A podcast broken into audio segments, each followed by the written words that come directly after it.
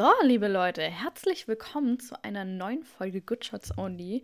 Heute haben wir einen äh, ganz fantastischen Gast und zwar ist dieser Gast in der Hochzeitsbranche unterwegs äh, und verkauft, ja, gar nicht, gar nicht so niedrigpreisig äh, Hochzeiten. Wie hoch die Preise sind, das erfahrt ihr natürlich in unserer Folge.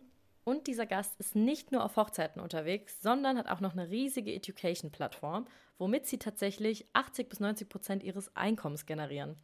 Ja, und er hat uns ganz viele Tipps gegeben, wie man seine Wunschzielgruppe erreicht. Also bleibt auf jeden Fall dran. Good Shots On, der Fotografie-Podcast. Hallo und herzlich willkommen zu einer neuen Folge Good Shots Only. Es ist wieder soweit und wir haben diese Folge einen ganz super Gast hier. Und zwar ist es Jill Gruppengießer. Der ein oder die andere kennt ihn vielleicht, denn er ist von Julia und Jill und die beiden sind nicht nur schon sehr lange im Hochzeitsbusiness unterwegs, sondern bieten mittlerweile auch eigene Workshops und Business Classes an. Darüber wollen wir heute mit äh, Jill reden. Wir sind schon ganz gespannt.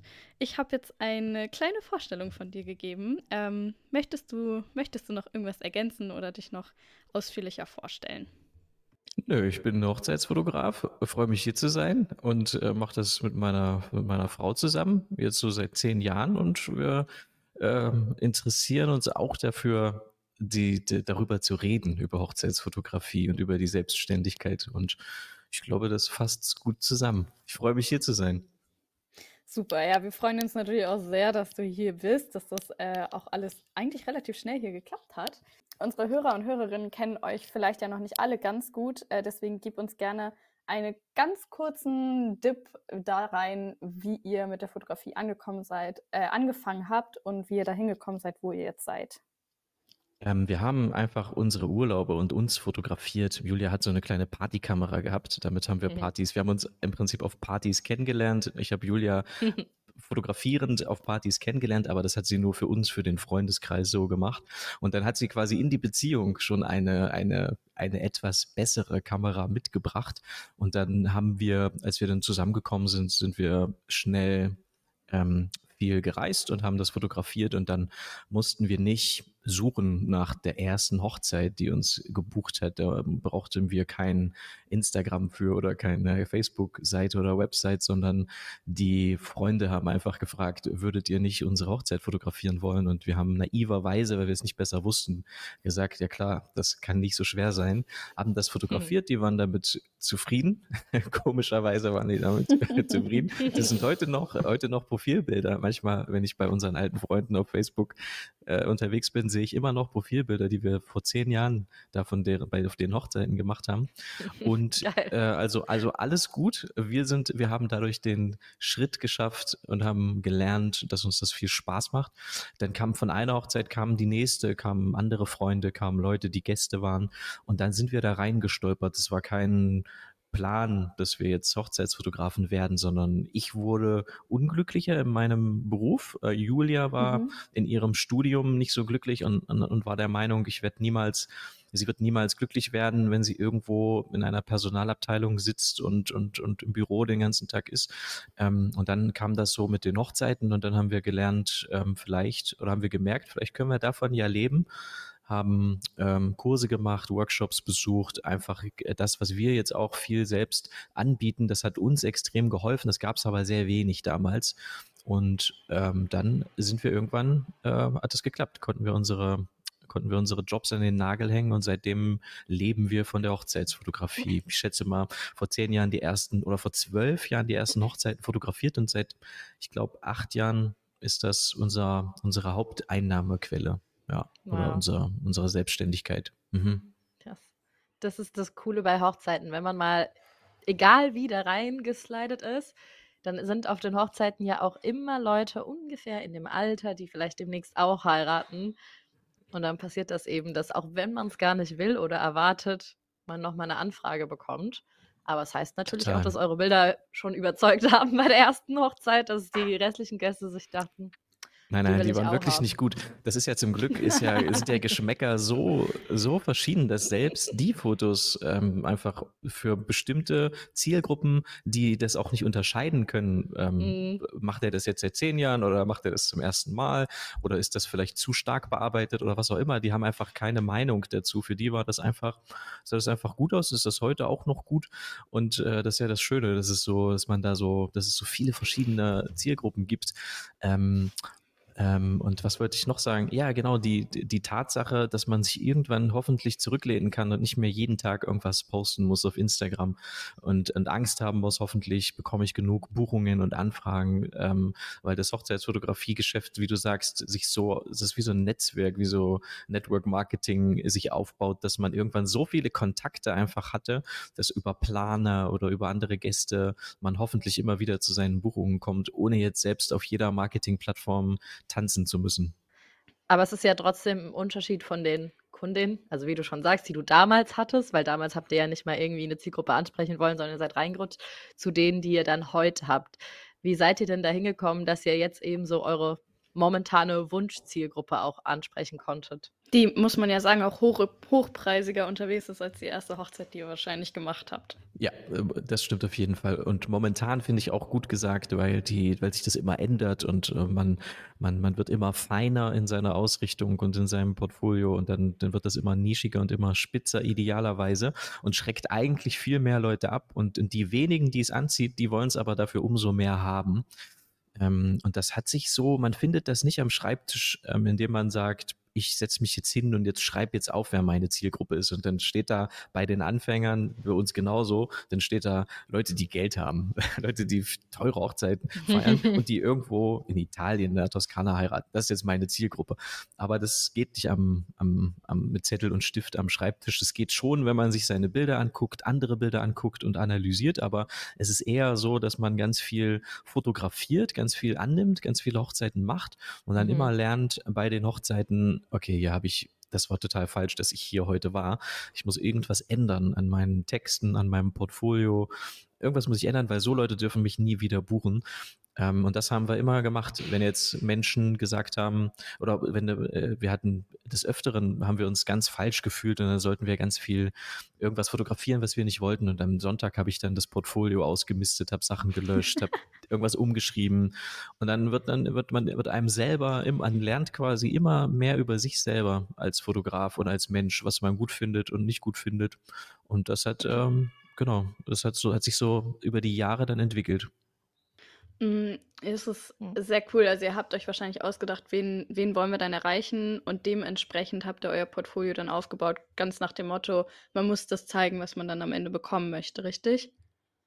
Genau, genau, also genau, das, genau, what you show is what you get, wie man so, so platt sagt, aber ähm, du wirst dafür gebucht, was du, was du auf der, was du anbietest und was du zeigst. Das wollen dann Leute haben. Das heißt, im Prinzip ist es immer dein Fehler, wenn du gebucht wirst für etwas, wo du dich nicht wohlfühlst. Wenn du irgendwas fotografieren sollst, wo du dir denkst, hä, wieso will die das jetzt, dass ich das fotografiere? Es ist trotzdem meine Schuld, weil sie hat irgendwie in meine Arbeit und in mich reininterpretiert, dass ich dafür der Richtige wäre. Gebt ihr, was es angeht, auch Preise schon auf der Webseite an oder Anfangsstartpreise, damit ihr irgendwie wisst, okay, Leute, die irgendwie was anderes erwarten, müssen schon mal keine Anfrage schreiben? Oder wie handhabt ihr das? Ähm, nee, also ich bin gegen Preise auf der Website, auch gegen Startpreise.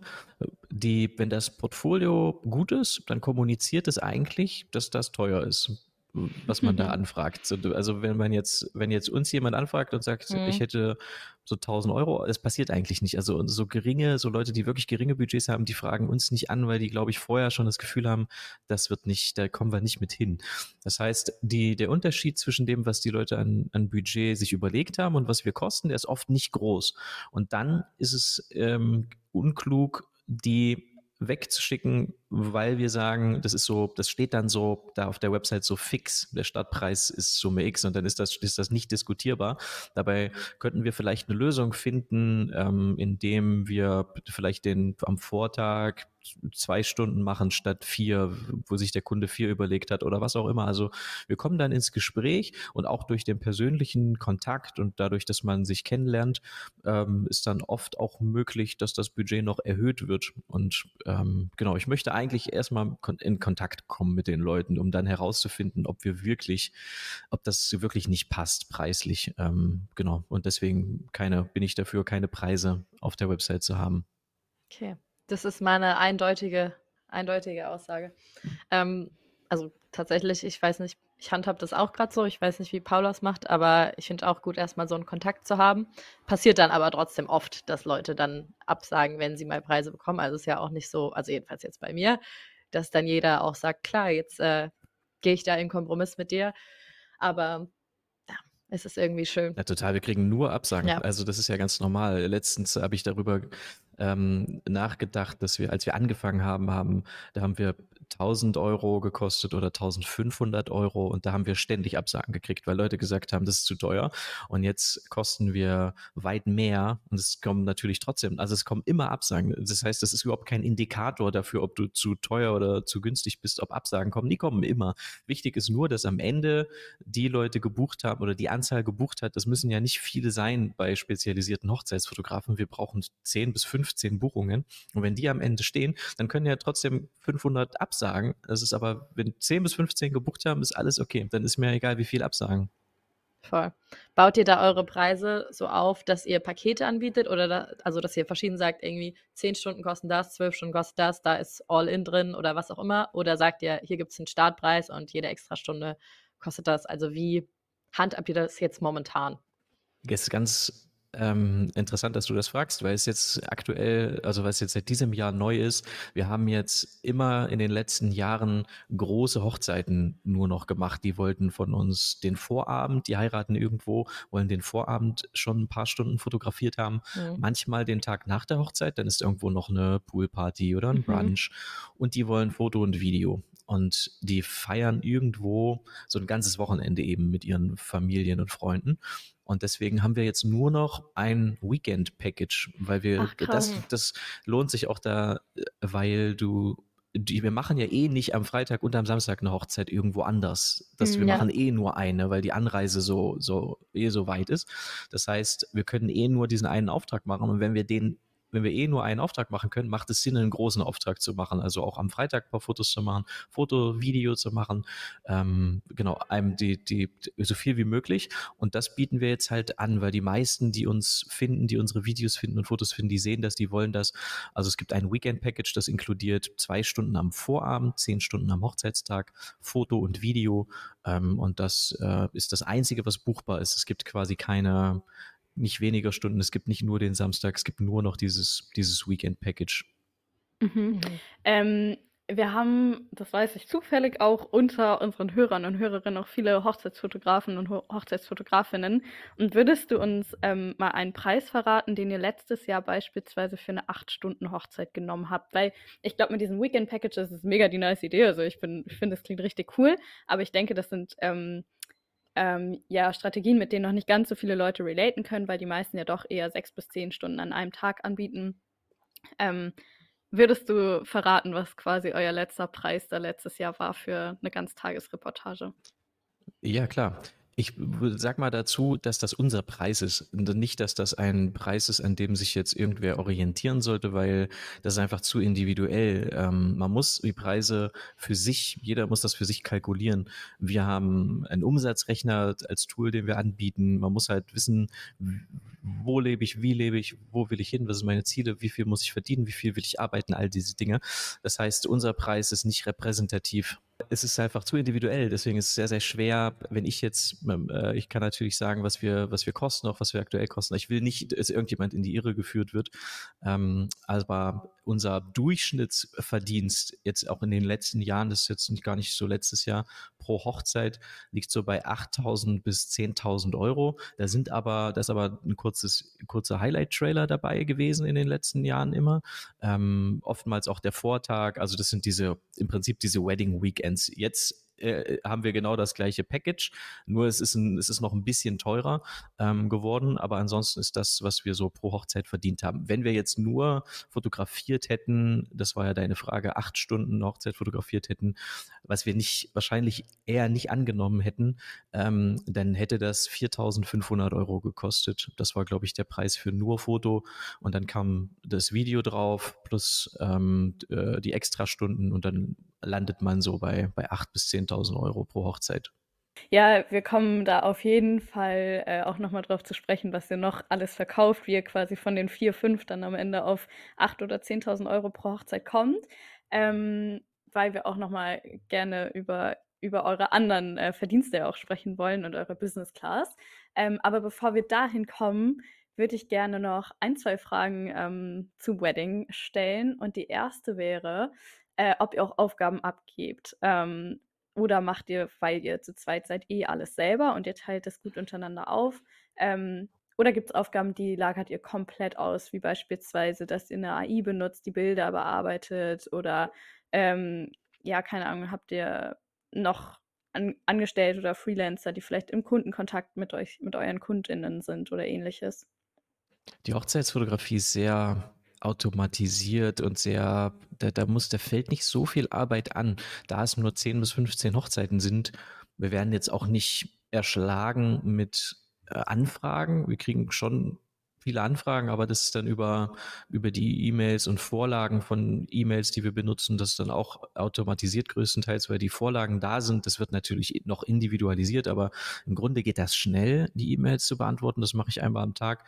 Ähm, die Bildbearbeitung übernimmt eine Bildbearbeitungsfirma für uns. Die machen dann aber die Grobbildbearbeitung. Die machen jetzt nicht, wir gehen dann nochmal drüber und schauen, ob das passt und geben. Aber das dauert dann nur noch wenige Stunden. Also die Fotos fertig zu machen von einer Hochzeit dauert wenige Stunden äh, mit, mit, mit Culling, also mit, mit Auswahl. Das machen wir zum Beispiel mit einer, mit einer KI, die, das geht relativ, das geht dann, das geht zügig einfach. Ähm, benutzt ihr Narrative oder benutzt ihr was anderes? Ja, Narrative nutzen wir dafür. Ja, genau. Narrative, Narrative ja. Select. Und es mhm. geht einfach wahnsinnig schnell, das ist sofort scharf und dann ist das einfach in wenigen Stunden durchgeschaut. Dann machen wir so eine Bearbeitung von 10, 5, 10, 5 bis 10 Prozent aller Bilder werden von uns bearbeitet von der Hochzeit und dann haben wir eine Preview, Bilder, die wir posten können. Dann gehen alle anderen, äh, inklusive der Preview, zu den Bildbearbeitern. Dann haben die eine Orientierung, bearbeiten das fertig. Dann gehen wir nochmal drüber, ist vielleicht nochmal ein, zwei Stunden Feinbearbeitung.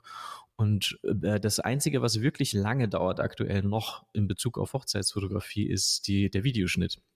Das dauert halt lang. Aber auch da machen wir ja keine 10-Minuten-Videos oder sowas oder länger. Es sind ja nur drei bis vier Minuten Highlight-Trailer. Das heißt, auch das kann ich, ich habe jetzt ähm, von letztem Wochenende waren wir in Italien, da ist jetzt das Video fertig. Also nach einer Woche war das Video fertig, vielleicht zwei, drei Tage Arbeit. Ähm, es geht eigentlich alles sehr schnell. Ein Album erstellen geht schnell. Auch dafür gibt es Tools, Automatisierungen. Ähm, die Auslieferung über die Online-Galerie ist automatisiert. Die macht auch automatisiert Sales, die Online-Galerie, also bietet Prints an und so weiter. Also es ist eigentlich, wenn man es gut macht, finde ich, ist meine persönliche Meinung, da muss man als Hochzeitsfotograf oder Fotografin nicht super viel arbeiten unter der Woche. Also man muss halt, man kann sich natürlich selber Dinge aber wenn man es jetzt runterbricht auf das, was ist wirklich wichtig, dann ist es, dann, dann kriegt man es, ja, ich habe leicht reden. Wenn man anfängt, muss man natürlich auch noch freie Projekte viel mehr machen, organisieren und sowas alles. Ähm, aber, aber, man kann ja. es automatisieren mit der Zeit, ne? Also ich würde auch sagen, genau. es ist schwierig jetzt direkt am Anfang, da muss man halt irgendwie auch ein bisschen reinhauen und vielleicht auch mal Hochzeiten machen, wo man sagt, die sind jetzt nicht perfekt. Man muss halt erstmal irgendwie Fuß fassen, aber das ja. sehe ich auch so, wenn man dann den, Fu also wenn man dann erstmal drin ist und ähm, weiß, man kriegt zuverlässig irgendwie seine Anfragen und man weiß, wie man seine Bilder fixer ähm, bearbeitet, ob das jetzt mit einer Firma ist oder einer anderen Person, die das für einen macht, oder mit einer KI, dann ist es am Ende auf jeden Fall eindeutig zeitsparend und ähm, nicht mehr ganz Total. so viel Arbeit, wie es vor ein paar Jahren vielleicht noch war. Total. Aber wir haben, du hast das auch gefragt, wir haben auch Mitarbeiterinnen, aber ähm, äh, die arbeiten eigentlich, niemand arbeitet da am Hochzeitsfotografie. Ähm, Geschäft mit. Das, das funktioniert eigentlich alles, das kriegen wir eigentlich alles alleine hin. Müsste ich jetzt, wüsste ich jetzt nicht. Manchmal kommt Katja mit und macht so, dadurch, dass wir jetzt Eltern geworden sind, macht dann auch noch ein paar Fotos und Videos. Ähm, ja, nee. Mhm. Noch eine Frage zur Hochzeitsfotografie. Wenn ihr dann auf den Hochzeiten seid, wie sieht euer Equipment aus, das ihr habt? Weil du ja meintest, genau, ihr macht Wedding Trailers, aber eben auch hauptsächlich die Fotos. Was nehmt ihr da mit? Wir haben vier oder fünf Canon EOS R6 und wir haben auch ein paar R5. Das ist was. Genau, die, aber wir sind Canon Ambassador, das heißt, wir kriegen das, äh, wir kriegen das geliehen, also wir mussten das nicht kaufen alles. Wir hatten, mhm. wir hatten schon Canon ähm, vorher, aber seitdem wir äh, Ambassador sind, gibt es das einfach geliehen. Solange wir das sind, dann muss man das auch wieder zurückgeben, wenn wir es nicht mehr sind. Aber äh, wir nutzen dann noch Linsen eher, eher weitwinklig, also 35, 24 Millimeter ähm, lichtstarke Linsen, also 1,4er ähm, Objektive Linsen sind das, dann 50 mm und 85 ist ganz neu, nutzen wir ganz gern, aber nur für Video, eher nicht für, für Foto. Foto, da kann man das, das, das ist so eine R-Linse von Canon, das ist ganz, die ist ganz günstig, die kostet wenige 100 Euro, 85 mm, die hat auch eine Makrofunktion und das kann man, also die, das ist wirklich total geil, das für Video zu nutzen, weil im Video ist es spannender, wenn man nicht so viel sieht auf einmal im Bild. Bei einem Foto, da lässt du dir Zeit, wenn du so einen Weitwinkel Shot hast, dann kannst du das erkunden, das Bild. Aber bei einem Video ist das oft nur eine Sekunde oder wenige Sekunden lang, die Sequenz. Und wenn es dann ein schmalerer Bildausschnitt ist, ist es spannender, das, das äh, zu sehen. Und dieses 85er kann man aber super nehmen für Makroshots, wenn man jetzt die Ringe oder Floristik oder Dekoration noch ähm, irgendwie fotografieren will. Also das ist eine echt gute neue Errungenschaft. Ansonsten eigentlich alles mit 35, 35 Millimeter ist so die, da könnte ich eigentlich die ganze Hochzeit mit fotografieren. Mehr bräuchte ich nicht. Dadurch seid ihr dann auch ziemlich nah an den Leuten dran, ne? Damit ihr damit ihr quasi die Leute ja auch auf den Bildern drauf habt, muss man mit 35 oder sogar 24 Millimeter ja schon nah an die Menschen ran. Aber das ist, finde ich, bei Hochzeiten ja eigentlich auch gut, weil die Menschen sich dann dran gewöhnen und man irgendwie mit denen in Austausch kommt und die dann nicht mehr so viel Angst irgendwann vor der Linse haben. Ja, total. Es ist auch die, ist einfach interessanter, wenn man das Gefühl hat, man sieht, man schaut sich die Hochzeitsfotos an und man, man würde, man, als wäre man dabei. Dann ist eigentlich, sind es eigentlich schöne Hochzeitsfotos und Videos für, für mich. Ähm, es war nie interessant für uns, von weit weg heimlich Leute zu fotografieren. Das war irgendwie immer, immer uninteressant. Das ist natürlich eine andere Art der Fotografie. Wir sind eher präsent, wir reden mit den Leuten, die kennen uns dann und das erlaubt uns dann zum Beispiel auch Videos und Fotos zu haben, wo die im Laufe des Tages richtig mit uns interagieren. Ähm, und das ist dann anders. Man kann auch eine sehr introvertierte, introvertierte Person sein und eher zurückhaltend sein. Dann werden die Fotos auch ganz, ganz anders und das Portfolio sieht ganz anders aus. Und dann ähm, interagieren die Leute nicht so mit der Kamera. Und es kann auch total schön sein. Man kann aus allem, egal wie man ist, kann man was total Besonderes machen. Man muss nur herausfinden, wie man ist und, und was man gerne hätte. Und, und egal wie man ist, es beeinflusst immer das Ergebnis. Dieser ganze äh, Quatsch von ich zeige die Hochzeit so, wie sie ist. Also ich, ich, ich ändere nichts, ist totaler, also ist der, ist totaler Quatsch, weil du, du wählst immer einen Bildausschnitt, das ist schon, das ist schon inszeniert, die, die, wann du auf, auf Aufnahme drückst, welchen Bildausschnitt, es ist nie echt. Es ist so, wie zu sagen, ich zeige jetzt irgendetwas Echtes auf Instagram. Das kann es niemals geben, weil sobald du die App öffnest, ist es nicht echt. Und genauso ist es bei, bei Hochzeiten. Du gibst immer ein Stück, ich gebe immer ein Stück meiner Persönlichkeit mit in die Fotos, genauso wie ihr. Und das, ähm, das sieht man man dann auf den Fotos. Und die, dann gibt es Leute, die genau das haben wollen. Und dann gibt es auch viele, die sagen, das ist mir viel zu laut und viel zu präsent, wie Julia und Jill fotografieren oder wie sie filmen. Ich hätte gern jemand super zurückhaltendes, den man überhaupt nicht wahrnimmt. Und dann sind die Fotos auch ruhiger und ganz anders. Also wie sind wir jetzt auf das Thema gekommen? Ach ja, von den, äh, von dem, wenn man Weitwinkel, genau. ja, von dem Weitwinkel. Wenn man Weitwinkel ja, genau. benutzt, dann, dann muss man nah dran sein, sonst ist es, sonst äh, macht sonst ja. zu viel drauf, sonst ist das zu, zu wischiwaschi. Ja. Ja, aber voll cool. Vielen Dank für den kleinen äh, Wedding Deep mhm. Dive. Mhm. Aber ihr macht ja nicht nur Wedding, sondern ihr macht auch, äh, wie ich ja jetzt schon ein paar Mal erwähnt habe, unter anderem habt ihr eure Business Class. Und ich habe mich aber erstmal gefragt, warum seid ihr denn eigentlich weg von Wedding Only? Was war der Grund dafür? Wir haben ja, ist noch der Grund dafür? Wie kann man das gut, da muss ich selber drüber nachdenken. Wir haben ja Workshops gegeben, ähm, Live-Workshops. Äh, warum haben wir das gemacht? Es haben viele gefragt, das ist eigentlich auch ein schlechter Grund, sowas zu machen. Ähm, ich habe schon, ich war, auch vorher habe ich zehn Jahre lang, ich habe, weiß ich nicht, vielleicht liegt es in meiner, ich rede gern, ich rede auch gern über, über die Themen, die mich interessieren. Wenn jetzt, wenn ihr jetzt hier wärt, ihr würdet uns besuchen und wir würden keine Mikrofone laufen haben, dann würde ich genauso mit euch begeistert und über dieses Thema reden. Und dann, das dann, heutzutage kann man diese Fähigkeit äh, begeistert über Sachen zu reden, ja, kann man Geld mit verdienen, wenn man einen Podcast macht oder weil man eben Kurse macht. Und dann haben wir angefangen, Live-Workshops zu machen und dann hat uns irgendjemand gesagt, du kannst ja nicht jedes Mal alles neu erzählen, nimm's halt, nimm's doch auf.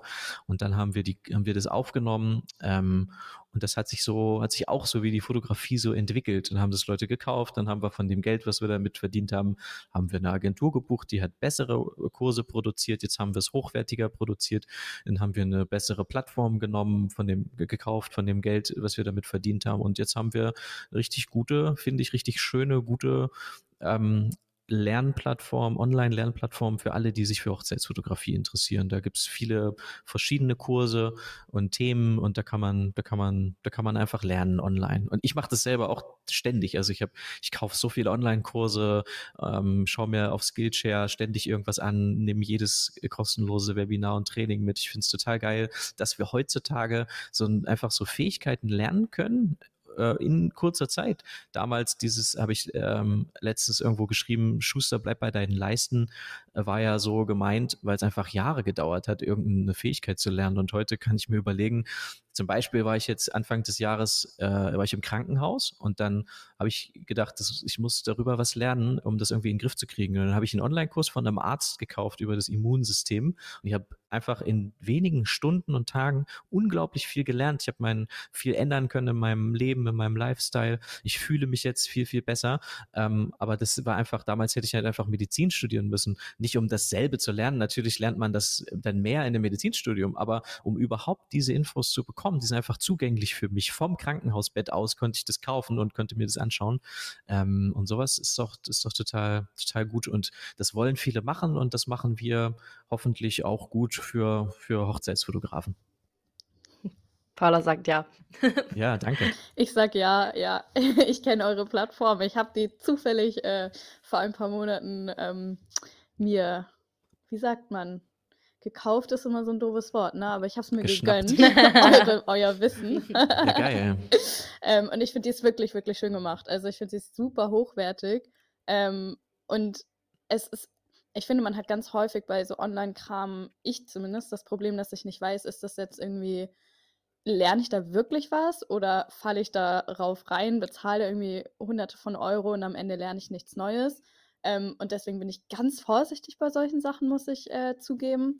Und äh, bei euch bin ich aber übelst happy, weil ich wirklich, ich gucke mir eine von euren Folgen an und kann danach erstmal eine Woche, habe ich Inspiration, habe neue Sachen, die ich machen will. Geil. Und äh, denke mir, ja, okay, ich, ich bin doch noch lange nicht durch, ne? Dann kam irgendwie wieder Fotografie dazwischen. Aber ähm, deswegen, ich finde, ihr habt es wirklich nice gemacht. Also kurzer Geil. Prop. Kurzer ähm, Werbeeinspielung. Von meiner Seite. Geil. Es ist auch du. Dieser Podcast ist nicht gesponsert. nicht, nicht von uns, nicht von uns. Aber nicht von, nicht von Julia. Noch nicht. Aber ähm, ich finde das interessant, weil du sagst das richtig, denn die, es ist halt einfach unterschiedlich, ähm, wie Leute Dinge sehen. Wenn du jetzt auf Amazon schaust und äh, die Bücher, die ich gut finde, da haben, da geben die Hälfte der Leute fünf Sterne, die andere Hälfte gibt einen Stern. Also genauso ist es ja bei Kursen. Du kaufst halt irgendwas und damit Leute was verkaufen können, müssen sie ja Marketing betreiben. Das heißt, sie sie versprechen dir irgendein Ziel. Und manchmal ist das, sind das sehr, sehr große Versprechen und dann ist das schwer, das zu halten, so nach dem Motto, du bist jetzt ausgebucht als Fotografin in den nächsten und verdienst äh, sechsstellig, ähm, dann ist das ein sehr großes Versprechen, was schwer zu halten ist, aber Marketing-Sprech ist leider äh, eben, da, da, muss jeder für sich irgendwie eine, eine, Linie ziehen, aber das hilft natürlich beim Verkaufen.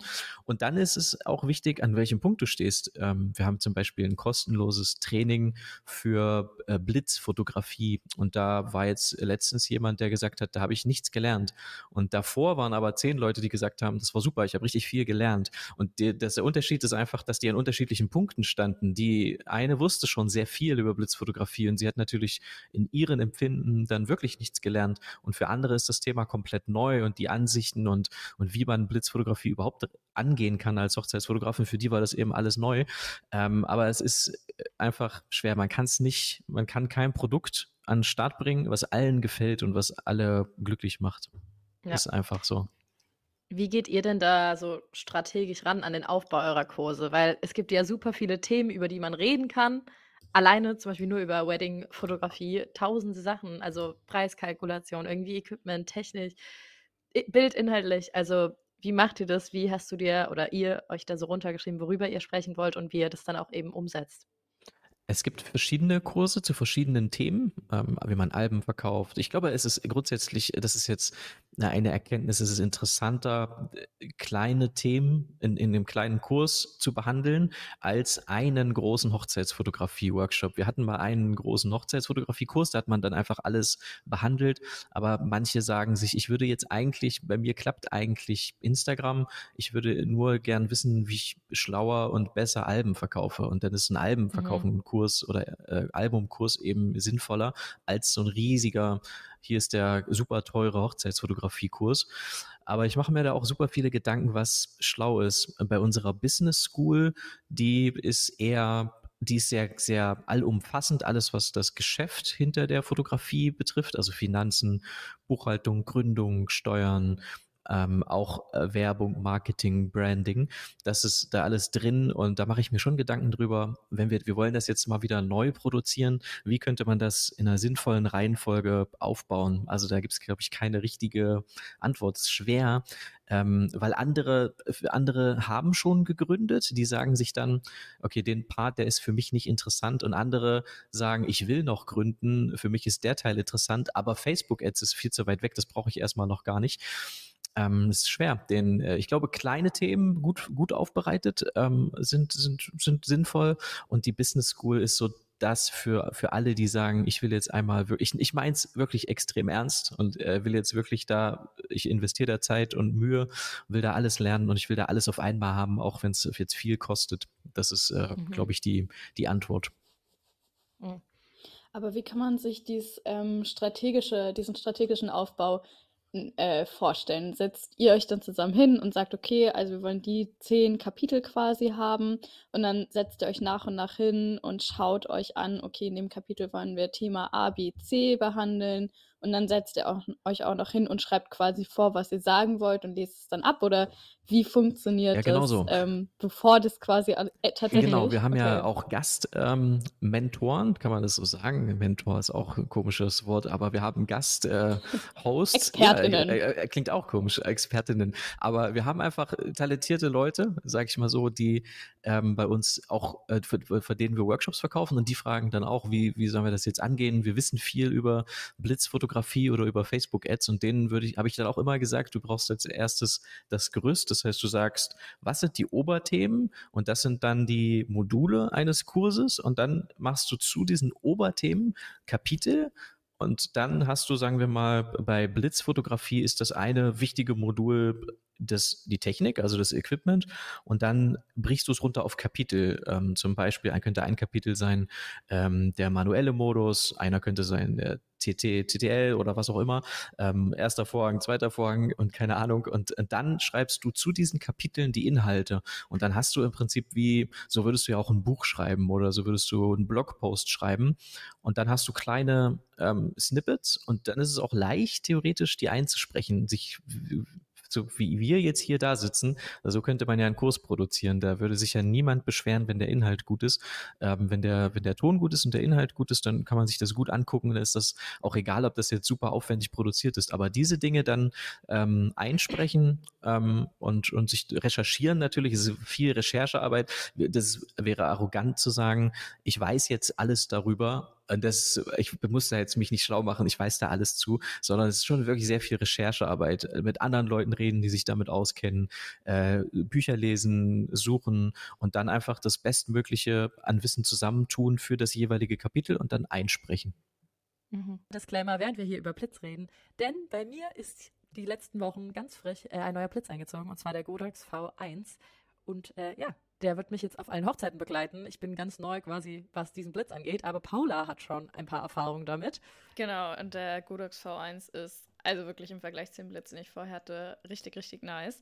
Und wenn ihr auch auf der Suche seid nach neuen Blitzgeräten oder auch anderen Kram für eure Fotografie, dann schaut gerne mal bei unserem Sponsor Fotokoch dabei. Äh, da findet ihr wirklich alles, was ihr braucht. Und falls ihr da noch ein bisschen finanzielle Unterstützung haben wollt, dann macht doch einfach bei unserer Foto-Challenge mit.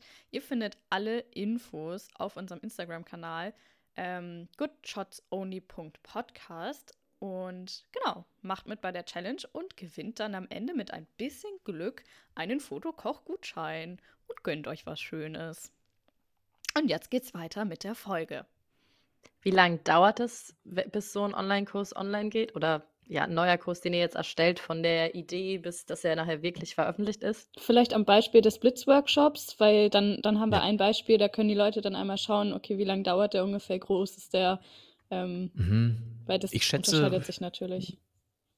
Total. Ich schätze vier, fünf Monate von der Idee Krass. bis zu jetzt ist er online weil da ist ein, da ist dann, als erstes überlegst du, was muss da drin sein, um das gut zu unterrichten. Ähm, das kann nicht nur theoretisch sein, es muss auch praktisch sein. Man muss auch praktisch sehen, wie die den Blitz nutzen und wie das Ergebnis dann aussieht.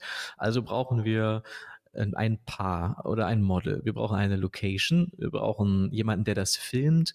Ähm, all diese Dinge mussten, mussten dann organisiert werden. Dann hatten wir zwei Live-Shoots, wo Lukas und Shanti, die den Blitzworkshop geben, ähm, die Flash Class ähm, wo die dann das, wo die gefilmt wurden. Dann hatten wir zwei Live-Dinge, da mussten wir eine Agentur buchen, da mussten die hier nach Leipzig kommen, das, mussten das ausarbeiten, haben das wochenlang vorher ausarbeitet. Ich krieg das geschickt, dann gebe ich meinen Senf dazu, dann ähm, bis der Inhalt perfekt war.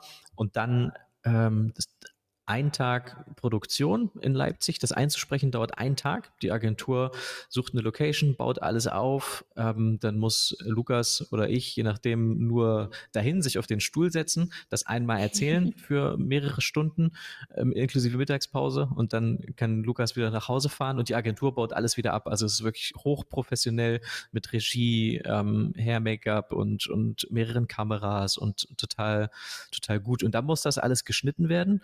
Und dann dauert es auch noch mal sehr lange, die Verkaufsseite zu bauen, den Mitgliederbereich zu bauen. Dann brauchen wir, haben wir Redakteure, die zu den Videos auch nochmal Texte schreiben, damit du das, was du gerade siehst in dem Video, auch nochmal lesen kannst, zusammengefasst bekommst, ein Workbook.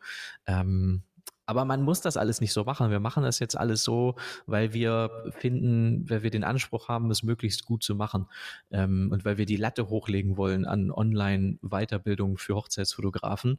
Aber man muss das nicht so machen. Wir hatten auch früher keine Texte zu den Videos. Man kann das einfach so einsprechen. Man braucht keine Agentur. Man, wenn, ja, also es muss jetzt Leute nicht absprechen, abschrecken, davor einen Online-Kurs zu machen. Jeder sollte, wenn irgendjemand Wissen in irgendwas hat, warum nicht einen kleinen Minikurs dazu machen, ohne den Anspruch zu haben, damit reich werden zu wollen, ohne den Anspruch zu haben, dass das jetzt der beste oder der perfekteste Kurs sein muss. Wenn man irgendwas gern und gut macht, sei es die Bildbearbeitung, man kann das aufnehmen, man kann das mal, man kann es anbieten. Das ist eigentlich, ich finde, sehr leicht heutzutage, sich nebenbei ein Einkommen aufzubauen. Und wenn es schlecht ist, wird es eh keiner kaufen. Also dann ist auch nicht schlimm. Das äh, meistens äh, regelt sich das dann schon. Es kaufen eh nicht viele. Man darf sich da eh nicht zu, zu wichtig nehmen. Einfach, einfach machen.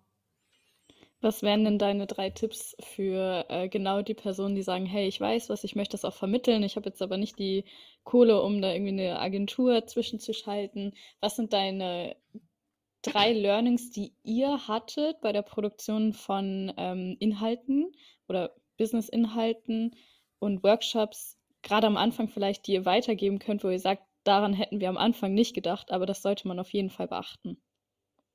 Ähm, der Inhalt muss, man muss sich das überlegen. Ich zum Beispiel, ich schwafel oftmals zu viel und tendenziell ist Lernen ähm, zu schwafeln ist super für das, was wir jetzt hier machen. Aber für Lernen muss man eher auf den Punkt kommen. Das heißt, du musst dir das vorher ausarbeiten. Früher habe ich gedacht, mach die Kamera an. Ich habe das schon tausendmal erzählt bei äh, Vorträgen oder Live-Events. Ich erzähle dir das. Und dann war das äh, schwafelig. Das heißt, jetzt würde ich immer empfehlen, du hast äh, das, das Video, was du aufnehmen willst. Das sind eher kurze Videos, keine sehr langen, eher so vier, fünf Minuten. Dann hast du da Stichpunkte. Also du liest nicht ab, sondern du redest schon frei und hangelst dich aber an diesen Punkten dran lang kein Geschwafel. Das ist das Erste, was ich gelernt habe. Das Zweite ist, dass der Ton sehr wichtig ist. Man, man muss guten, also ich finde, wenn das Bild ist nicht so wichtig, das könnte jetzt auch einfach eine Webcam sein zum Aufnehmen, aber wenn der Ton geil ist, dann hört man da gern zu. Also ich glaube, Ton ist sehr, sehr wichtig. Ähm, und das Dritte ist, dass man sich da wirklich nicht zu wichtig nehmen darf, dass man erwartet, das kaufen jetzt viele. Es totaler Quatsch, wenn man das erste Produkt äh, hat. Das muss perfekt sein. Ich will ganz, ganz viel reintun in den Kurs, weil es mein erster Kurs, da muss jetzt unglaublich viel drin sein. Ähm, das ist, das sind die typischen Fehler, die wir gemacht haben, die auch alle anderen so am Anfang machen. Ähm, das, das viel zu überladen, dann sind sie enttäuscht, weil es natürlich keiner kauft am Anfang. Äh, das erste Produkt muss ganz klein sein, ganz, ähm, ganz einfach sein. Es muss nicht so perfekt sein, weil das ist nur eigentlich nur zum Lernen da. Das erste Produkt ist nicht zum Geldverdienen da, sondern nur zum Lernen, was hat gut geklappt, was hat nicht so gut geklappt. Genau. Wir haben jetzt schon über eure Education-Seite gesprochen, aber eben auch über die Weddings. Ähm, was würdest du sagen, wie viel Prozent eures Arbeitsalltags macht was von beiden aus? Ähm, und also, vielleicht auch auf, auf, aufs Einkommen gesehen. Also, wie ist da so die Verteilung zwischen den beiden Sachen?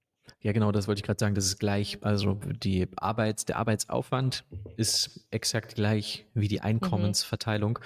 Und da ist die, der Education Online-Kurse-Bereich einfach äh, schlägt Hochzeitsfotografie um, um Längen. Ähm, ich habe es nicht genau. Ich wüsste nicht jetzt, ähm, wenn ich es jetzt aus dem Stehgreif sagen müsste, würde ich sagen, dass wir zu 80, 90 Prozent unseres Einkommens sind, äh, ist der Education-Bereich.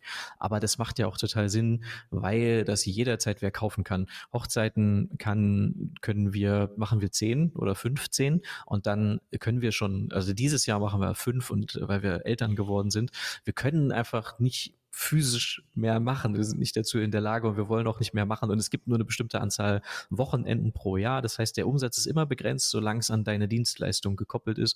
Und das ist bei Online-Produkten, egal ob du deine Presets verkaufst ähm, oder Online-Kurse oder E-Books oder Hörbücher, ist das nie daran gekoppelt. Ähm, und das, deshalb macht das auch, liegt das auf der Hand, dass dies viel, viel größer ist. Kann halt über Nacht sich jemand überlegen, ich möchte jetzt lernen, wie ich Facebook-Werbung schalte und dann können die das kaufen, ohne dass ich jetzt aufstehen muss und dem erzählen muss, wie man Facebook-Werbung schaltet. Mhm. Und so ist auch ich der find, Arbeitsaufwand dementsprechend. Mhm. Ich finde es auch äh, krass, was ihr euch da aufgebaut habt. Also, wie du ja meinst, so der erste Kurs ist irgendwie hauptsächlich zum eigenen Lernen und das kaufen auch noch nicht viele. Aber wenn du jetzt sagst, ähm, euer Haupteinkommen ist mittlerweile über diese Kurse, das ist ja mega krass, was ihr dann daraus gebaut habt, quasi aus dem, hey, ich habe Wissen, das möchte ich teilen, hin zu, cool, wir können jetzt richtig gut davon äh, leben, nehme ich zumindest mal an. Und das macht einen Großteil unseres Einkommens aus. Ähm, du hast es gerade schon angesprochen, dass ihr ähm, ja jetzt Eltern geworden seid und auch physisch nicht immer überall sein könnt. Ähm, deswegen würde es mich mal interessieren, wie eure Work-Life-Balance, ob man das Wort jetzt mag oder nicht, ähm, aber wie die vor, weiß nicht, so knapp acht bis sechs Jahren aussah, also als ihr gerade so richtig fett in der Fotografie äh, gestartet seid und wie sie heute aussieht. Ja, gern. Ähm, ich würde, lass mich noch schnell zu dem äh, davor sagen, dass die mit der, das fiel mir noch gerade ein, mit der Einkommensverteilung und mit dem Arbeitsaufwand, da würde ich ehrlicherweise noch sagen, dass wenn ich die Wahl hätte, würde ich eher lieber Hochzeitsfotografie mehr machen. Ähm, dass das Einkommen so verteilt ist, darüber beschwere ich mich natürlich nicht, ist ja, ist ja super. Mhm. Aber dass äh, ich bin eigentlich, sehe mich eher als Hochzeitsfotograf und wenn ich auf Hochzeiten bin und Julia auch ähm, Julia sieht es genauso, das ist das Allerschönste, einfach das zu machen und dann die Fotos fertig zu machen, dieses Gefühl, jetzt komme ich nach Hause, ich will schnell eine Preview fertig machen, Ja. das Reisen und, und all diese Sachen und das dann auf Instagram zu teilen und dann finden das Leute schön und das ist eigentlich das, was mehr Spaß macht, als jetzt eine E-Mail, ein Newsletter zu schreiben. Es ist, mir macht es Spaß auch, mein, über äh, Fotografie zu reden, also Podcast, Blogposts oder YouTube-Videos machen mir Spaß. Aber wenn ich jetzt das, den Rest Online-Marketing, wenn ich das abgeben könnte, und das machen wir ja, wir haben ja wen für Facebook, also ich habe eigentlich auch die Education-Sachen so gut es geht abgegeben. Wir haben eine Mitarbeiterin für, für die E-Mails, jemand, der Facebook-Werbung schaltet und so weiter. Aber wenn ich das komplett jemandem geben könnte, dann, dann würde ich das machen, wenn ich mich nur noch auf meine Hochzeitsfotografie und auf, auf Inhalte, so wie Podcast oder YouTube konzentrieren müsste. Es ist einfach, ähm, natürlich ein sehr langweilige Online-Marketing-Sachen ist einfach sehr, sehr langweilig. Da muss man auch. Dabei gibt es Leute, die das total gut und, und gern machen, aber bin ich, glaube ich, nicht der Richtige für. Ähm, und zu der Verteilung, äh, wie das vorher war, vorher war es auf jeden Fall ganz anders. Vor sechs Jahren haben wir 25 bis 30 Hochzeiten gemacht, jedes Wochenende unterwegs, lange geschlafen, viel gearbeitet, alles selbst bearbeitet, ähm, alle Fotos, ähm, alle Videos, wenn wir da schon welche gemacht haben, ähm, unglaublich viel im Auto verbracht, wirklich jedes Wochenende ähm, unterwegs gewesen und sehr, so sehr ein bisschen mehr hippie-mäßiger, sag ich mal, so in den Tag hinein gelebt. Und jetzt ist es wahnsinnig erwachsen, wie wir jetzt leben. Das heißt, wir stehen gezwungenermaßen, weil unsere Tochter uns weckt um zwischen sechs und sieben auf. Dann ist der Tag wahnsinnig strukturiert. Wir haben ein Au pair, die uns dabei hilft. Ähm, die kümmert sich um unsere Tochter, äh, soweit das möglich ist, weil aktuell ist sie sie nur, nimmt sie nur mit Julia vorlieb. Ähm, aber das Au-pair hilft uns auch im Haushalt. Ähm, sie bereitet Essen zu. Ähm, ich habe feste Zeiten, weil ich arbeiten kann. Das ist meistens, wenn unsere Tochter schläft. Bei den Hochzeiten ist es so, dass wir nur noch wenige annehmen, fünf bis zehn, weil wir auch immer fliegen müssen. Das heißt, mit der äh, und auch immer zwei Flüge von Leipzig nach München, von München dann nach Italien oder Spanien. Und das ist alles sehr herausfordernd für unsere Tochter. Das heißt, weniger Hochzeiten. Dann reisen wir da ja wie so eine Sippe an, eigentlich. Meistens mit noch einer weiteren Fotografin, mit unserem Au pair. Das heißt, wir sind da zu fünft oder sechst oder mit den Eltern, mit den Oma und Opa, die dann auf unsere Tochter aufpassen. Und dann ähm, versuchen wir das irgendwie alles zu managen und er klappt auch, aber es ist wirklich absolut anders als noch vor, vor fünf, sechs Jahren. Also es ist wirklich krass. Aber es fühlt sich auch gut an. Also ich bin jetzt auch, ich stehe jetzt auch richtig gern früh auf und wenn ich um acht aufstehe, ärgere ich mich darüber, dass ich mir denke, jetzt ist ja der halbe Tag schon weg. Ich hätte schon so viel, schon so viel machen können. Ich finde es eigentlich gut, fühlt sich richtig gut an. So dieses, dieses, wo ich immer dachte, das kriege ich nie rein. Ich werde nie erwachsen. Ich werde nie gut finden, irgendwie so, so organisiert zu sein oder, oder, oder früh aufzustehen. Das finde ich jetzt total gut irgendwie. Habe ich mich so, man gewöhnt sich an alles, ja. Voll schön. Wenn ihr jetzt vielleicht, so wie ihr jetzt lebt, äh, einen Tag mit jemandem tauschen dürftet, egal ob es eine andere Fotografin ist oder vielleicht auch eben so ein Fotografen-Couple, wie ihr das jetzt zusammen durchzieht, Mhm. hm, wen würdet ihr da wählen, mal für so einen Tag die Jobs zu switchen? Ähm, irgendjemand, der kaum zu tun hat. Äh, Also so auf keinen Fall, auf keinen Fall Chris und Ruth. So auf keinen Fall Chris und Ruth. Und irgendjemand, der kaum irgendwas zu tun hat. Wer wäre das? Äh, Muss das ein Fotograf sein? Hast du gesagt, es muss kein Fotograf sein? Das muss ein Fotograf sein? Du darfst auch irgendwas in einem anderen kreativen Bereich nehmen. Ja. Ey, du kannst jetzt auch Ja, sagen, äh, hey, ich wäre gern wirklich einfach eine Person, die fast gar nicht arbeitet, wenn du sagst, so, hey, nee, es gibt keinen anderen Fotograf den ich, oder Fotografin, die ich gern für einen Tag wäre. Doch, bestimmt. Es gibt, ich, ich habe ganz viele, ganz viele Leute, zu denen ich so aufschaue und die ich mag. Aber das ist ja nochmal was anderes, ob man deren Sachen dann machen muss. Mhm. Ähm, Ja, das an, stimmt, für einen Tag. Das ist ja oftmals auch stressig. Ich mag zum Beispiel sehr viele, ich gucke gerne in der Fashion und, und, und Modefotografie. Aber wenn ich jetzt so deren Sachen machen müsste, das sieht auch anstrengend aus. Also als, als Vater sehnt man sich nach, nach, ich will einfach mal nichts machen. Ähm, irgendwie so ein, so ein, so ein Theo, wie spricht man das denn aus? Der französische Theo Gosse, Gosselin, Gosselin. Ähm, aber der zum Beispiel, es war einer der ersten, der, der, wo ich Bildbände gekauft habe, dem ich gefolgt habe, der so ganz stimmungsvoll, analog, Sonnenuntergänge. Und der, äh, da war ich mal auf einem Vortrag und der hat gesagt, ich er arbeitet immer so lange, pro Jahr, macht er so Advertising und für große Firmen Aufträge, bis er sein Geld verdient hat, was er braucht und den, das restliche, meistens das restliche halbe Jahr, verbringt er damit, das Geld auszugeben. Dann, dann kauft er, mieten sie sich irgendwie mit seinen Freunden ein Auto und fahren durch die USA oder chillen. Und, und mit dem kann man mhm. doch super mal einen Tag tauschen. In dem Wenn es in der zweiten Hälfte ist, ja. Genau. Auch so, die sind dann so einfach am Lagerfeuer, am See und, und ich habe den mal, wir haben den mal in Barcelona erlebt. Ähm, der ist wirklich so. Also das ist, war wirklich so, dass wir da um morgens aufgestanden sind, weil dann die Vorträge losgingen um sieben oder so. Und dann hast du so Richtung Strand geguckt und da lag der wirklich mit seinen Freunden am Feuer und dann sind wir da hingegangen und dann sind die gerade da wach geworden und da lagen wirklich die Bier- und Whiskyflaschen rum und dann ist er so aufgestanden mit Hose auf und ist selber, weil er selber auch einen Vortrag halten sollte, da dann hingegangen und noch angetrunken und, und, und auch mit, mit offenem Hosenstall auf die Bühne gegangen und hat dann gesagt, äh, ich habe jetzt nichts vorbereitet, ähm, aber ihr könnt mir Fragen stellen. ja, wirklich. Er sagt, ich soll jetzt hier zwei klappt. Stunden oder anderthalb Stunden sein. Es hat natürlich nicht geklappt, weil dann vor allen Dingen, muss man sagen, leider auch die, die deutschen Teilnehmer und Teilnehmerinnen gesagt haben, ich habe jetzt hier bezahlt für dieses Event, ich möchte einen, einen Vortrag, einen aufbereiteten Vortrag hören, wohingegen die Leute, die ihn kannten, wie, wie wir, Julia und ich jetzt, für uns lag das auf der Hand, dass das so kommen muss. Wir haben, es war quasi für ihn, ihm, sein Brand hat das in die Karten gespielt, dass er so aufgetreten ist. Wir haben dann ihn noch mehr gemocht, nachdem er so auf die Bühne gegangen ist.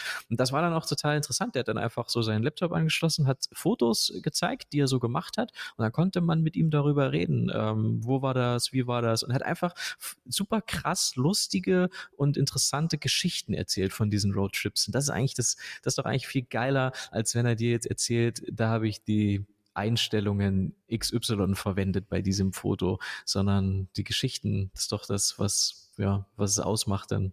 War geil.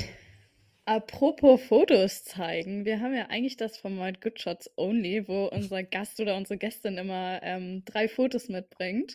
Da haben wir dich natürlich auch nachgefragt und du hast aber keine Fotos mitgebracht, was natürlich vollkommen okay ist. Wir fanden, würde ich jetzt mal auch für Alina sprechen, bis jetzt das Gespräch mit dir zumindest mal durchschnittlich. Nein, nein, nein, Spaß.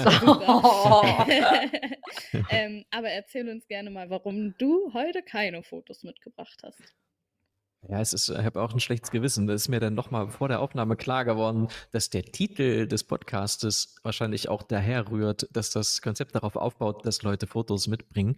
Nee, Und ich habe das andersrum. Also ist okay. Ja. ja. Ich habe nämlich ähm, das auch wirklich versucht. Gestern saß ich noch da und habe unsere Galerien und meine, unsere Portfolioordner aufgemacht und habe ich die so durchgeguckt und bin mir in euren Fragen ähm, durch, sind mir durch den Kopf gegangen und dann habe ich die ganze Zeit gemerkt, dass sich das in mir total seltsam anfühlt. Ich habe so Berührungsängste über unsere, über meine Fotos zu sprechen, weil ich sie jetzt mal so platt gesagt nicht besonders gut finde. Und dann fällt es dir natürlich schwer, dir aus den Haaren zu ziehen, welches Foto magst du besonders, welches Foto hat Türen geöffnet. Ähm, das, ich habe dann darüber nachgedacht und gedacht, vielleicht kann ich ja den Podcast mit euch machen, ohne dass ich das machen muss. Vielleicht wollen das sagen, das ja andere auch. Und jetzt, dann ist mir dann erst gestern Abend noch klar geworden, wahrscheinlich bist du der Einzige und jetzt kommst du rüber wie so ein, ja, wie so ein verwöhntes, äh, bockiges Kind, was sagt, nee, ich will es nicht machen, das ist mir zu, das ist mir zu blöd. Aber ich nehme, sage ich mal, uns selbst nichts zu wichtig und unsere Fotos auch nicht. Ich könnte nie mit euch ernsthaft über unsere Fotos diskutieren, weil die, weil da gibt es gar keinen Grund für. Wir machen halt Hochzeitsfotos und ich rede gerne über Fotos, aber über, über andere, über bekannte ähm, ich weiß auch nicht, ich würde mir albern vorkommen, sag ich mal, über unsere Fotos ernsthaft irgendwie mhm. zu diskutieren. Wir fahren da halt hin, da sind schöne Leute, dann mache ich davon ein Foto und dann fahre ich wieder nach Hause und, und das ist das ist das, was wir machen. Und jeder, der da, der bei den Hochzeiten, die wir, die ich im Portfolio habe, jeder, der da hingefahren wäre und hätte mit irgendeiner Kamera irgendein Foto gemacht, wäre immer gut gewesen, weil das Licht war gut, die Leute waren gut, die Hochzeit war schön. Es war eigentlich, man kann da an diesem Ort keine schlechten Fotos machen. Die Herausforderung war nicht das Foto Foto, sondern die Herausforderung war, diese Hochzeit zu bekommen und Mhm, äh, dahin dahin zu fahren kommen. zu dürfen. Ähm, und deswegen, das kann ich, das kann ich ganz realistisch einschätzen, dass wir nicht außerordentlich äh, künstlerisch oder kreativ da sind. Und deswegen ähm, rede ich wahrscheinlich auch eher gerne darüber, wie bekommt man so eine Hochzeit, also Marketing, Mhm. Branding, Marken, äh, als jetzt zu sagen, die Fotos sind der Grund, weil die so, so toll, außerordentlich gut sind. Das sind sie nicht. Ich glaube, Mhm. da, da gehört viel, viel mehr dazu, äh, um dann diese Hochzeit zu bekommen. Also erstmal, wir haben nicht gedacht, da kommt ein morgiges Kind, das uns jetzt keine Fotos mitbringt. Mm. Und die Antwort äh, war ja mal sehr ehrlich. Äh, Finde ich irgendwie auch cool. Bin, äh, bin auch gespannt, was dann zum Beispiel, wenn wir den Post machen mit Good Shots und dann da nichts drin ist, äh, ist ja natürlich auch ein Aufhänger mal für die Leute einzuschalten, wieso das so ist. Mm. Und gerade ist es natürlich sehr witzig mit dem, was du davor gesagt hast über den Fotografen in Barcelona, der dann in der Präsentation quasi nur über seine Fotos und die Geschichten dahinter gesprochen Ja, hat. das stimmt. Ist irgendwie super interessant, wie du das siehst. Aber auf, also ich finde es irgendwie voll die ehrliche und realistische Einschätzung, dass du so sagst, hey, wir haben so, wir haben so coole, gut aussehende Hochzeiten, wo irgendwie das Deko-Konzept stimmt, das Paar sieht gut aus, die, das Licht stimmt, die Location stimmt. Ähm, sehr viele Leute würden da gute Fotos schießen.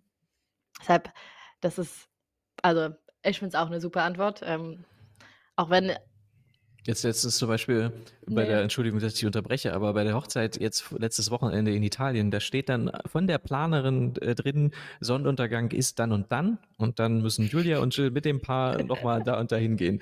Und dann, Ja, da muss man nicht mehr viel machen, ne? ja, und die kommen auch, die Planerin kommt und sagt, jetzt ist äh, das perfekte Licht und die Kerzen sind an, du kannst jetzt äh, das fotografieren. Das ist wirklich, eigentlich musst du, du musst halt nur sowieso ein Roboter mit der Kamera. Wenn, wenn die Kamera geladen ist und die Speicherkarte ist leer, äh, du hast schon mal eine Kamera gerade gehalten, dann äh, geht das schon. Nein, ich übertreibe. du redest ja auch sehr gerne darüber, hast ja gerade auch gesagt, wie man da hinkommt, das zu machen. Mhm. Wenn jetzt Leute schon ein paar Hochzeiten, sage ich mal, fotografiert haben, aber vielleicht so noch nicht ganz happy sind mit ihrer Zielgruppe, die sie gerade ansprechen. Und da ist ja auch immer der Schritt auch schwierig, die Preise dann auch zum Beispiel zu erhöhen, das Portfolio ein bisschen zu wechseln, weil man schon gewohnt, einen gewi gewissen Stil irgendwie gewohnt ist. Was würdest du Mhm. sagen, wie kann man da irgendwie so den Switch nochmal hinkriegen, dass man da nochmal irgendwie ein Level für sich, also jeder sieht die Level anders und welche Wunschzielgruppen man hat, aber dass man da nochmal eben ein Level upgradet für sich. Das ist das, das Schwerste ist, eine Marke aufzubauen. Das ist das, wo, wo eigentlich man am meisten dran arbeiten sollte als Fotograf oder Fotografin. Eigentlich von, von Anfang an musst du irgendwas haben, was mehr ist als Fotograf oder Fotografin. Wenn man jetzt ein Fotograf oder wenn es Fotos haben will, dann ist im Prinzip egal, wer das macht. Dann kann der Raum voll sein mit Fotografen. Ich mache das Licht aus. Alles sind Fotografen. Ich nehme jetzt irgendeinen. Ähm, aber sich, sich auf was festzulegen, auf ein kleines Thema und auf eine kleine Gruppe ähm, und, und sich dann Gedanken darüber zu machen, was, äh, wie muss ich mich präsentieren in jeglicher Hinsicht. Wie müssen die Texte sein, wie muss die Website sein, die Farbe, der, der Hintergrund, die Schrift, die Schriftart, was steht da, welche Fotos zeige ich, all diese Dinge, so wahnsinnig wichtig. Und ich habe irgendwann haben wir gemerkt, dass all die, die da sind, wo wir hinwollen, die machen sich darüber unglaublich viele Gedanken über alles, ähm, über, über, über jeden, was ist auf dem Foto zu sehen, was haben die Leute an auf dem Foto. Ich habe jetzt letztens, das fand ich sehr interessant, mit Katharina Fedora darüber gesprochen, was Stil ist.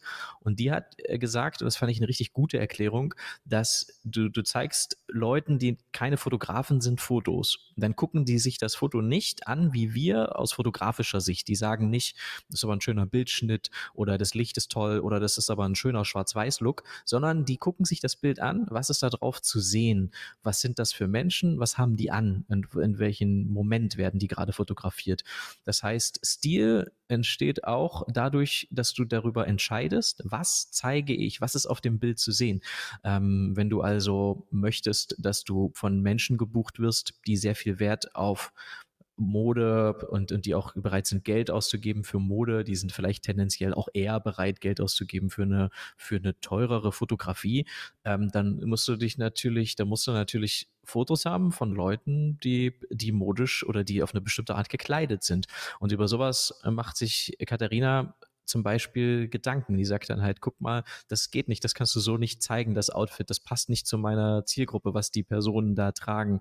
Ähm, und das fand ich ganz eine, eine richtig gute Beschreibung, weil wir immer, wir reden über Stil immer nur aus fotografischer Sicht, die Bildbearbeitung, das Licht oder, oder bababa. Wir reden nie über, was ist zu sehen, wie ist die Website, wie präsentiere ich mich auf Instagram, was auch immer. Das ist alles, ähm, alles entscheidend. Aber eine Marke aufzubauen, so dass du gebucht wirst ohne der günstigste oder der beste sein zu müssen. Das ist das, das ist das Ziel, das ist das Schwerste, würde ich sagen. Aber das, da gibt es ja auch nicht eine Antwort wahrscheinlich drauf. Das ist jetzt nicht so, da müsste man Stunden, die Business School ist, glaube ich, 20 Stunden Inhalt, wenn man, und, und dann hat man immer noch nicht alles gesagt darüber, wie man eine gute Marke aufbauen kann.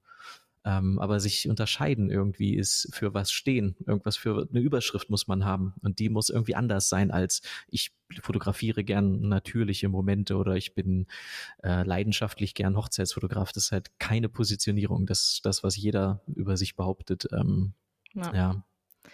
Würdest du sagen, es hilft dann auch auf Instagram zum Beispiel oder auch auf der Webseite, sich wirklich auf eine Nische zu fotografieren, so wie es jetzt auch Katharina und auch ihr mit Wedding macht ähm, und dafür auch eigene Accounts zu haben? Ja, total. Das alles andere, also du kannst alles machen, aber dann ist das vom Umsatz her limitiert. Ganz einfach. Also, weil Leute sagen immer, ich mache ja auch Hochzeiten und habe auf der Website Hochzeiten, Familien, Newborn und Porträts.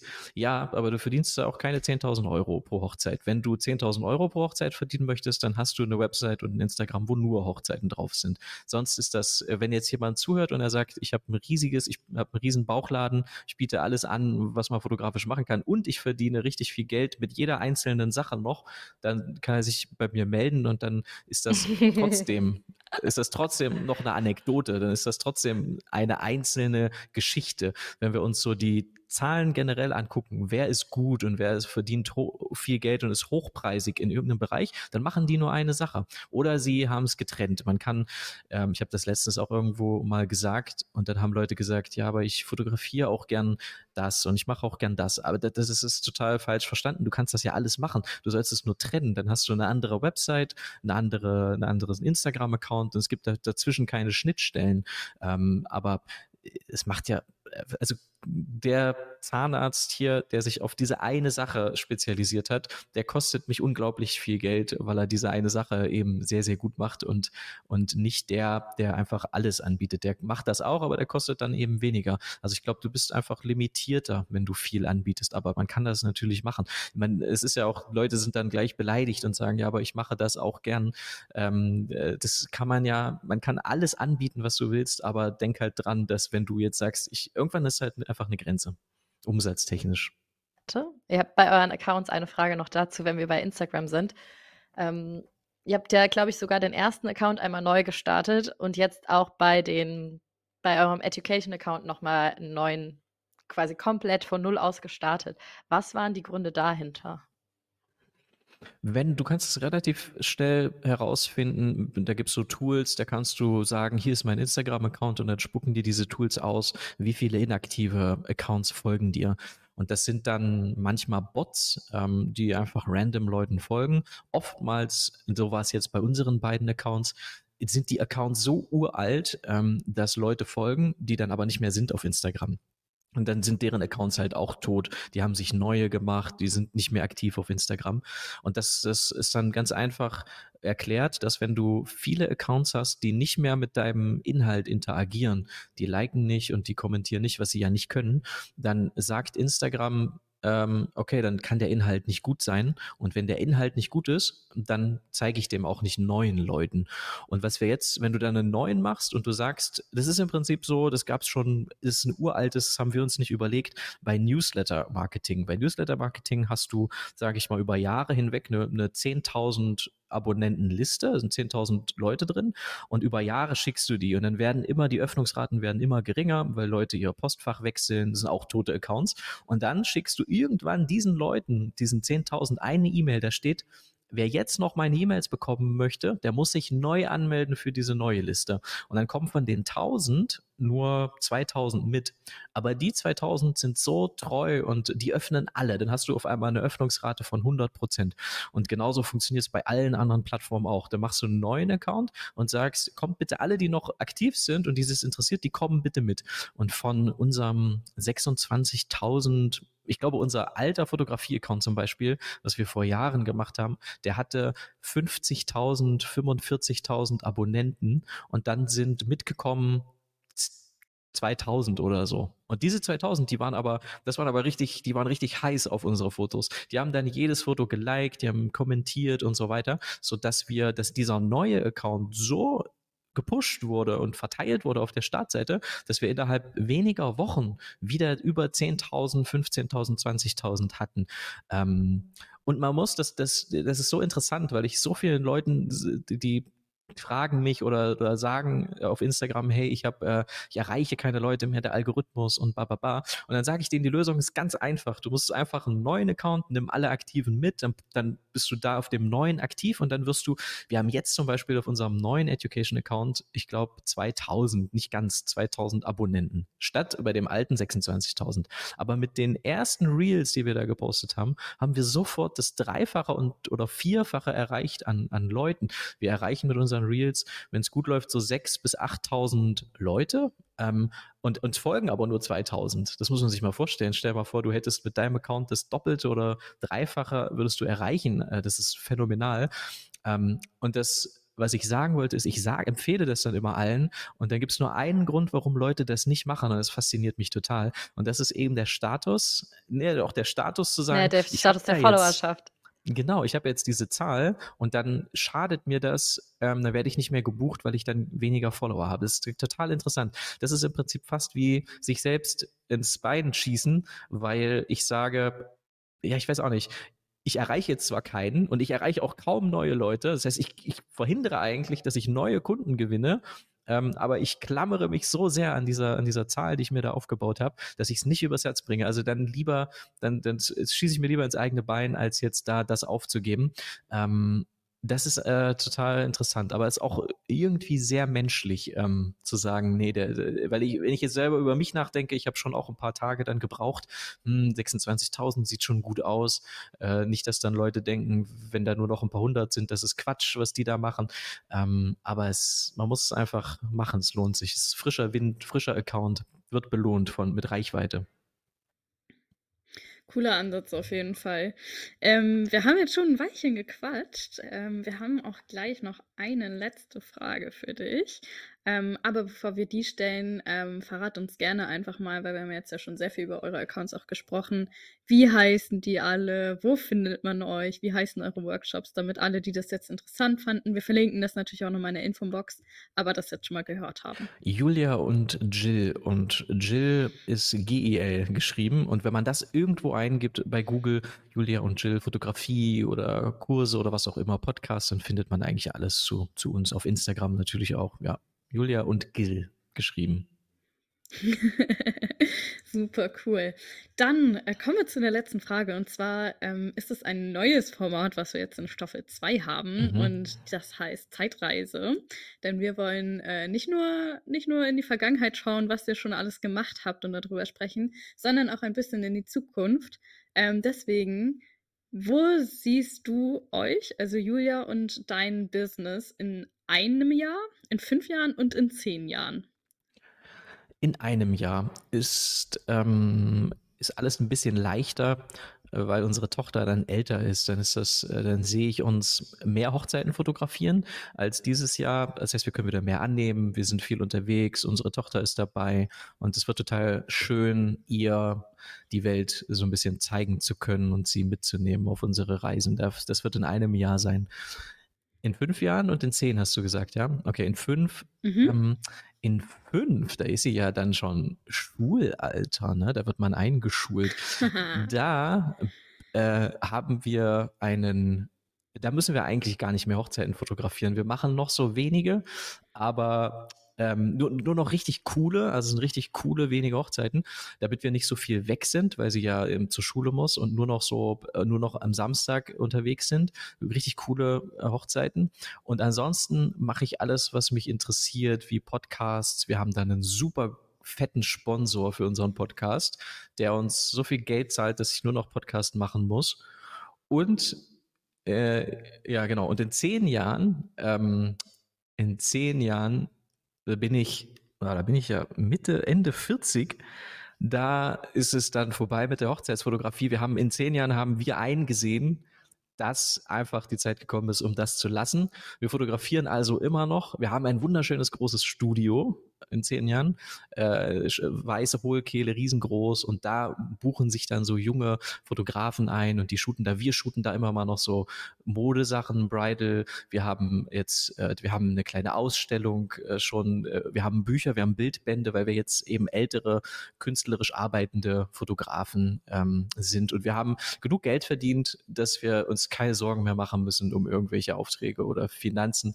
Äh, und wir sind alle gesund. Meiner Tochter geht's gut. Die wird keine Fotografin dann in zehn Jahren. Die möchte, die wird, die wird äh, auf keinen Fall Fotografin sein wollen. Aber die wird immer durchs Studio toben und wird äh, eine gute Zeit haben. So. Und die wird uns cool finden. Das wird in zehn Jahren sein. Mega. Das war schön. Ja, cool, dann kommen wir in zehn Jahren mal bei euch vorbei, würde ich sagen. Das klingt sehr harmonisch. Ja, ihr, kommt auch, ihr könnt auch schon eher vorbeikommen, wenn ihr möchtet. Wir haben ein Gästezimmer, fühlt euch eingeladen. Ihr seid beide in Hamburg? Beide Oh. in Hamburg? Ich bin Köln. Ich bin in Köln. Köln und Paula ist in Hamburg. Hamburg. Genau. Aber ich würde sagen, ich glaube, Paula, an der Stelle ähm, können wir die Folge mal abschließen. Ganz riesen Dank an dich, äh, Jill, dass du dabei warst, dass du uns so viel erzählt hast. Danke für die Einladung. Sehr gerne. Ein paar Leute werden jetzt auf jeden Fall noch auf euer Profil springen, aber die meisten werden euch wahrscheinlich schon kennen. Also, Jill, Genau. ne, danke. Ja, gern. Danke euch.